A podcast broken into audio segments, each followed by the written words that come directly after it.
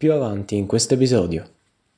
Tutte le parti in gioco stanno cercando di spostare l'attenzione sul bene dell'utente. E questo è molto ipocrita, perché ci arriviamo tra poco, tutto quello che stanno facendo non è di certo per il nostro di bene, non è per il bene dell'utente, non è per il bene di qualcun altro, è solo per il bene loro.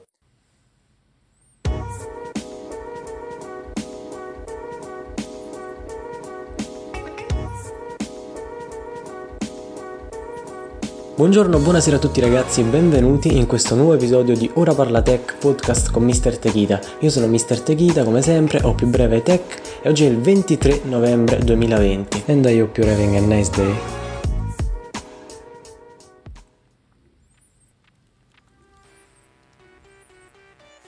E parliamo di una notizia molto interessante, notizia della settimana scorsa, di mercoledì scorso, quindi 18 novembre 2020. Apple ha deciso di eh, cambiare le proprie regolamentazioni per quanto riguarda le tassazioni delle app sull'App Store. Per chi non lo sapesse già, Apple ha reso l'App Store negli anni un luogo non esattamente democratico. Ci sono molte, molte regolamentazioni che chi vuole portare i propri applicativi sulla piattaforma deve rispettare, regolamentazioni che riguardano in che modo deve funzionare l'app, come si deve preparare esteticamente, cosa può fare e cosa non può fare fare e nello specifico anche in che modo gli introiti eh, dell'applicazione vanno divisi tra se stessi, quindi tra lo sviluppatore, tra l'azienda che si è occupata di portare l'applicativo sulla piattaforma e il proprietario della piattaforma, quindi Apple. Finora sia su App Store che su Play Store è stata presente una tassa unica del 30% che quindi colpiva più o meno, vedremo dopo perché costa più o meno tutti. Fondamentalmente se hai un'applicazione che costa 10 euro per ogni persona che la compra, compra, 7 euro vanno a te, 3 euro vanno ad Apple. La notizia potrebbe sembrare poco interessante, molto fredda, molto numerica, ma invece in realtà apre diversi scenari di ragionamento interessanti che ora vediamo. Questo perché in realtà non è la prima volta che si parla di regolamentazioni, in particolare riguardo a queste commissioni che gli sviluppatori devono pagare sull'App Store. In merito infatti a questa decisione di Apple di mercoledì ci sono stati commenti da moltissime aziende, una delle quali Epic Games, per intenderci quella di Fortnite. So che è brutto dire Epic Games quella di Fortnite perché sembra diminuire il lavoro di quegli sviluppatori che sicuramente sono anche interessati ad altro, non lo so onestamente. Però sì, Epic Games, quella che è diventata famosa per Fortnite, che in realtà hanno un passato con Apple. Infatti è più o meno del 13-14 agosto uh, un altro conflitto che poi è sfociato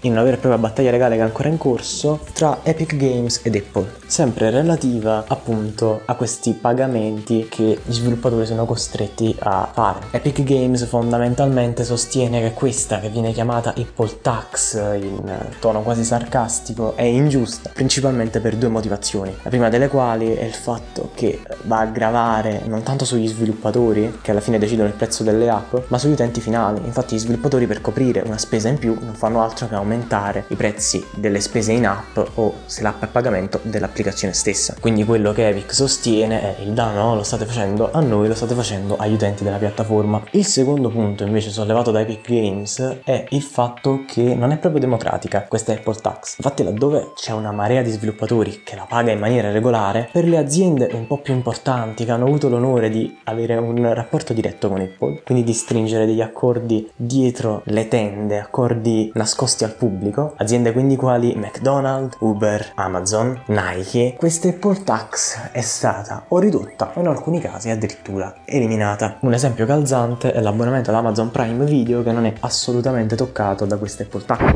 Epic quindi sostiene l'abbonamento è dannoso per gli utenti, non tutti sono costretti a pagarlo quindi è ingiusto, dovete eliminarlo. E ovviamente Apple non dice no, non vogliamo togliere queste Apple Tax perché vogliamo i soldi. Apple semplicemente dice violerebbe i termini delle nostre condizioni ed oggettivamente non possiamo del tutto criticare Apple perché ha delle sue ragioni per le quali impone questa tassa, che è infatti giustificata se si considera che prima di tutto essendo l'App Store l'unico modo per portare un'applicazione su un iPhone, ovviamente ignorando cose come il jailbreak, permettendoti di mettere il tuo applicativo sul mio store, io Apple ti sto autorizzando a far mettere in contatto il tuo servizio, la tua applicazione con un numero altissimo di utenti. Ora non so di preciso quanti iPhone ci sono nel mondo, mi informo un secondo ve lo dico. A few moments later. Eccomi qua, sono il tech di 30 secondi dopo rispetto all'ultima frase e vi informo che ci sono una cosa come 1.4 miliardi di dispositivi Apple attivi nel mondo, di questi si pensa circa un miliardo siano utenti iPhone. Quindi io Apple ti costringo a pagare il 30% ma ti sto mettendo in contatto con un pubblico enorme, praticamente ti sto dando l'opportunità di fare i soldi veri perché ti sto mettendo in contatto con un pubblico importante. Ma è anche un'altra la ragione per la quale l'App Store è tanto invitante per gli sviluppatori ed è questa anche la ragione per la quale spesso le applicazioni, soprattutto quelle a pagamento, raggiungono prima questo store e poi quello invece avversario di Google questo è ad esempio il caso di Super Mario Run che arrivò molto prima su iOS rispetto ad Android. Vale a dire che il pubblico di Apple è un pubblico che tendenzialmente è più pronto, è più portato a pagare. Ora detto così sembra che sto dissando tantissimo gli utenti Apple del tipo siete dei ricconi, volete spendacciare? Ma non è così, sono proprio dati statistici. Nell'anno 2019 l'App Store ha fatturato 19 miliardi di dollari contro i soli 10 miliardi di dollari di Google, quindi del Play Store. È chiaro che c'è una differenza differenza abissale, è quasi il doppio quello fatturato dall'App Store. Questo fondamentalmente perché è statisticamente provato l'utente Apple è più portato all'acquisto di accessori, all'acquisto di eh, applicativi a pagamento. Di conseguenza, quando la Apple con quel pagamento del 30% ti autorizza a eh, raggiungere il suo store, ti sta mettendo in contatto non solo con un pubblico enorme che non saresti in grado di raggiungere altrimenti, ma con un pubblico enorme che è già pronto praticamente a pagare, ha già la mano sul portafoglio. Per intenderci, in America non penso sia già già arrivata qui, non mi sono informato sinceramente, esiste già la carta di credito della Apple, cioè ci sono utenti in America che hanno la carta di credito direttamente collegata al loro iPhone e non nella maniera tradizionale come si può fare anche qui in Italia con la posta Pay, ma in una maniera tutta nuova, praticamente la loro carta di credito è prodotta dalla stessa azienda che produce il loro telefono. Tra l'altro, visto che non abbiamo fretta, vedo un attimo se questa carta di credito della Apple è già arrivata anche in Italia, ma non penso. Mm, no, la Apple Card è disponibile solo negli Stati Uniti grazie alla banca Goldman Sachs. Quindi no, non c'è ancora in Italia, però è presente all'estero e in visione di futuro sarà presente più o meno in tutti i paesi nei quali Apple vende. Quindi il ragionamento di questa azienda è sì, vi costringo a pagare ma vi sto dando molto indietro. Quello che mi ha spinto a parlare di questa notizia in realtà è un po' il fatto che voglio muovere una critica a queste multinazionali, in particolare al loro modo di fare e al loro modo di comunicare. Perché informandosi sulla vicenda si nota che fondamentalmente tutte le parti in gioco stanno cercando di spostare l'attenzione sul bene dell'utente. E questo è molto ipocrita, perché ci arriviamo tra poco, tutto quello che stanno facendo non è di certo per il nostro di bene, non è per il bene dell'utente, non è per il bene di qualcun altro, è solo per il bene loro che per carità ci sta, cioè avessi un'azienda vorrei il bene della mia azienda ovviamente, certo entro certi limiti cioè non, non, andrei tipo a sfruttare bambini africani per il bene della mia azienda, però è indubbio che le mosse di marketing e le mosse che riguardano le regolamentazioni eh, le faccio per avvantaggiarmi, di certo non per svantaggiarmi, però è ipocrita il loro comportamento perché stanno dicendo è tutto per l'utente quando non è assolutamente nulla per l'utente. E questo ha iniziato a farlo Epic Games nel lontano agosto 2020, quindi per intenderci pre secondo lockdown che eh, rese disponibile nella prima metà di agosto 2020 un sistema di pagamento alternativo a quello tradizionale che rispetta le varie tassazioni del Play Store e dell'App Store sulle loro app di Fortnite per Apple ed Android. Questo sistema di pagamento alternativo permetteva in qualche modo di evadere il pagamento di questa tassa e in cambio però dava all'utente uno sconto del 20%, vale a dire 10 euro di V-Bucks venivano a costare non più 10 euro, dei quali 3 andavano ad Apple Apple o a Google, ma 8 euro, poiché aveva appunto questo sconto del 20%. Inutile dire che questo violava le norme sia dell'Apple Store che del Play Store, tant'è che l'applicazione di Fortnite poi è stata rimossa. Questo alcuni l'hanno letto, ed è in realtà il modo in cui Epic voleva venisse letta questa faccenda, come una sorta di guerra di Epic al gigante cattivo che Apple che vuole il male degli utenti e che vuole che al posto di pagare 8 euro ne paghino 10, ma fondamentalmente non è così. A questa azione, quindi la rimozione della loro app dal Play Store e dall'App Store, Epic ha risposto con un'azione legale, ovviamente, per appunto eh, combattere quello che definisce come un comportamento anticompetitivo e ha inoltre reagito nel modo che più potesse permettergli di raggiungere il consenso dell'opinione pubblica, fondamentalmente con degli sconti permanenti. Ha ridotto del 20% il prezzo dei V-Bucks su tutta la piattaforma in maniera permanente, fondamentalmente quindi rendendo più economico l'acquisto vari prodotti all'interno di Fortnite. Tutto questo fa tutto parte di una manovra ovviamente per ottenere il consenso del pubblico e oltre al consenso del pubblico ottenere dei risparmi sullo store di Apple e sullo store di Google. Praticamente non vogliono dividere la loro torta con nessuno, vogliono mangiarla da soli.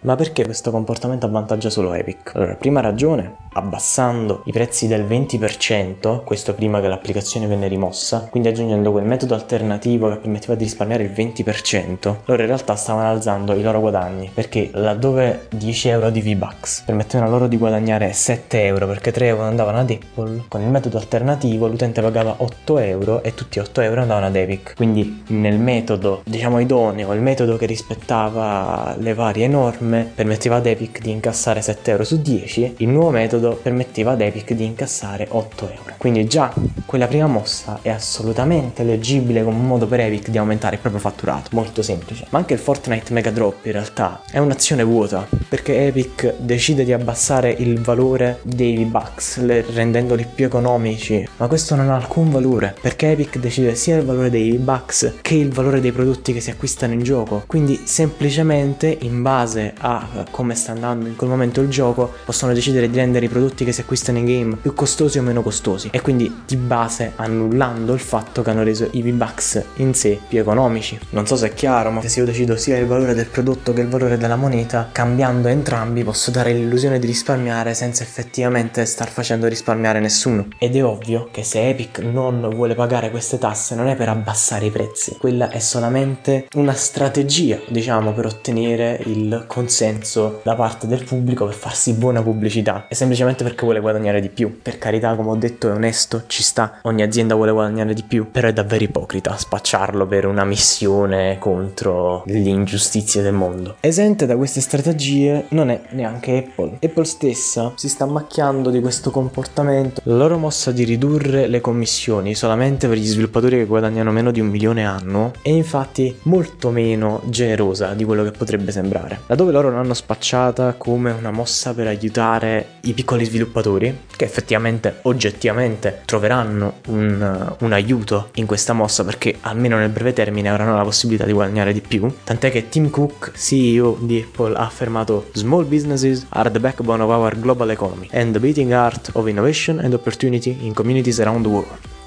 Fondamentalmente i piccoli business sono la spina dorsale della nostra economia mondiale e il cuore pulsante dell'innovazione e l'opportunità nelle comunità intorno al mondo. Quindi vogliono proprio spacciarsi per uh, coloro che salveranno l'economia globale con questa strategia. In realtà Apple non sta sacrificando molto, davvero non sacrifica molto perché laddove il 98% degli sviluppatori che pubblicano app sull'App Store avranno la possibilità di godere di questo cambiamento di policy, poiché il ben il 98% degli sviluppatori che pubblicano sull'App Store guadagnano meno di un milione annuo, questa grandissima fetta di content creators in realtà incide su una percentuale bassissima del guadagno di Apple, tant'è che si stima che perderanno solamente il 5% degli introiti che gli viene dal, dall'App Store, nonostante appunto come detto questa uh, mossa vada ad colpire una percentuale altissima di sviluppatori. Quindi loro, come Epic, non perdono niente e in più acquistano anche un buon nome. Ma non è tutto, perché come ha fatto notare Epic Games con questa mossa Apple va a dividere ancora di più la sua posizione, laddove già moltissimi colossi del mondo tech non si opponevano ad Apple per quanto riguarda questa Apple Tax, poiché non sono costretti a pagarla. Abbiamo fatto prima gli esempi di Nike, di McDonald's, di Uber, di Amazon, che è un mostro. Ora anche una percentuale altissima dei piccoli sviluppatori non sono più interessati ad opporsi ad Apple e anzi la vedono come una dea magnanima che vuole aiutarli a crescere. In questo modo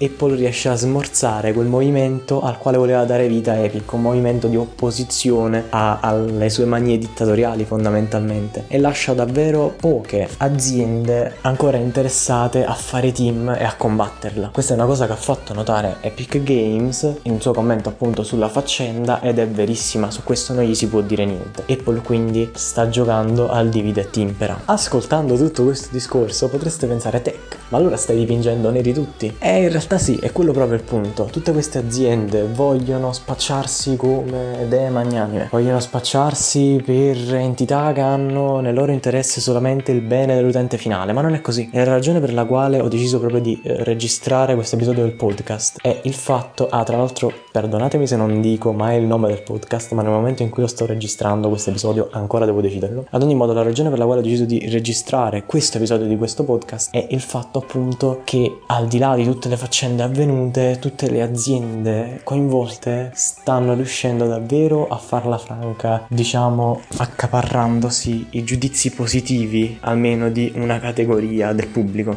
Quindi il mio messaggio per questo episodio di questo podcast è attenti alle multinazionali. Non lo dico in senso complottista oppure del tipo le, le multinazionali sono il male, ma semplicemente attenti a quello che dicono e alle mosse che fanno. Perché magari vedendo come riescono a manipolare i fatti e a ottenere vantaggi, sembrando anche buone, si può prendere qualcosa che può sempre essere utile nella vita, perché non si sa mai. Si può trarre ispirazione da tutto. E se non si trae ispirazione da chi vince, allora da chi dobbiamo trarla? Un ultimo trafiletto voglio dedicarlo a Google e a Spotify. Google che praticamente ha messo in gioco la stessa policy di Apple, fa pagare la stessa quantità di denaro alle aziende, ma che nonostante ovviamente da parte di Epic abbia ricevuto la stessa tipologia di azione legale, ha dovuto tenere testa a molte meno critiche. Questo perché, eh, come già detto in apertura, mi sembra un'applicazione si può far arrivare su un dispositivo Android molto più facilmente, non per canali ufficiali, a differenza invece di quanto avviene per Apple. E in un certo senso mi dà un po' fastidio questo trattamento di favore che Google sta avendo perché il telefono Android, nonostante sia in grado di farlo, non è progettato per far sì che sia incoraggiata l'applicazione di metodi alternativi per installare le app. Non incoraggia l'utente all'utilizzo di APK,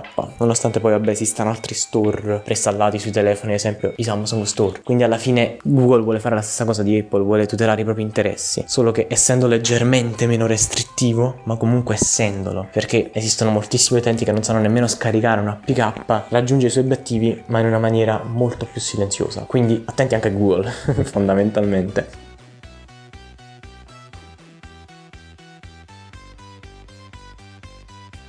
Ultimissima parentesi, Spotify. Spotify secondo me è l'unica vera vittima di tutta questa situazione, perché è l'unica che oggettivamente sta denunciando senza troppi fronzoli una situazione che è oggettivamente ingiusta. Vale a dire, sull'Apple Store sono presenti sia Apple Music che Spotify, due servizi concorrenti. Se Apple tassa Spotify, per forza di cose può essere letta come una manovra per andare ad avvantaggiare Apple Music. È pura logica questa, e non può che definirsi questa una concorrenza sleale. Diciamo che Apple fin tanto che si limitava solamente ad offrire la piattaforma piattaforma e non anche ad offrire servizi su questa piattaforma, diciamo che era giustificabile nelle sue scelte perché bene o male lo store è suo, è proprietario, quindi farci quello che vuole. Però davvero imporre tasse sui propri diretti concorrenti è concorrenza sleale, c'è poco da dire. E Spotify lo sta denunciando in maniera chiara, senza tanti fronzoli, senza voler passare per una eroina, semplicemente dicendo così non ci fate campare. E tra l'altro vorrei far notare l'incoerenza di Apple su questo punto, perché Apple Music non è l'unico servizio messo a disposizione dall'azienda di Cupertino. Esiste infatti anche Apple TV Plus, che è un diretto concorrente di Amazon Prime Video poiché è sempre un servizio di streaming e proprio per evitare questi problemi riguardo a denunce per una concorrenza sleale Amazon Prime Video è esonerato dal pagamento di quel 30% perché ovviamente sarebbe ingiusto avere un servizio di streaming e penalizzare allo stesso tempo gli altri quindi perché questo ragionamento quelli di Apple lo fanno solo per Amazon? Pare ovvio che per evitare di adirare questo gigante del mondo high tech che è Amazon, che sarebbe sicuramente un avversario molto più feroce di per dire Spotify o anche Epic che a confronto davvero sono piccolissime come aziende. Quindi se esoneri Amazon Prime Video perché hai Apple TV Plus, devi esonerare per forza anche Spotify perché hai Apple Music. Salve a tutti, sono il tech della post produzione, vi parlo da un paio di giorni dopo la fine della registrazione dell'episodio che avete appena sentito. Registro questa outro per dare un po' di informazioni. Io come già detto in apertura sono Mr. Techita, con questo nome potete trovarmi su Instagram, più brevemente tech. Questo podcast, progetto nuovo per me, è ancora ai primi passi, ma punto a portarlo avanti e a migliorarlo sempre di più. Magari la qualità dell'audio non sarà perfetta, ma vi chiedo pazienza da questo punto di vista, almeno per ora. L'obiettivo di questo podcast sarà in episodi tra i 20 e i 30 minuti, anche se questo alla fine è risultato essere un po' più breve, meno di 20 minuti, di argomenti vari, non solo inerenti al mondo del tech come l'episodio di oggi, ma in generale argomenti che possono portare a riflessioni. Avete visto come in questo episodio siamo passati dal parlare di una manovra economica di Apple al modo in cui le multinazionali manipolano il modo in cui presentano le loro azioni per dare un impatto diverso sul pubblico fondamentalmente. E questo è l'obiettivo anche per gli episodi successivi, quindi riuscire a, a trovare degli argomenti che ci offrano degli spunti e quindi poterne parlare insieme. Spero, concludo molto brevemente, che questo episodio vi sia piaciuto, spero che inizierete a seguirmi su Instagram, spero che inizierete a seguire gli episodi del podcast. Speriamo di sentirci presto, tante speranze. Ci sentiamo.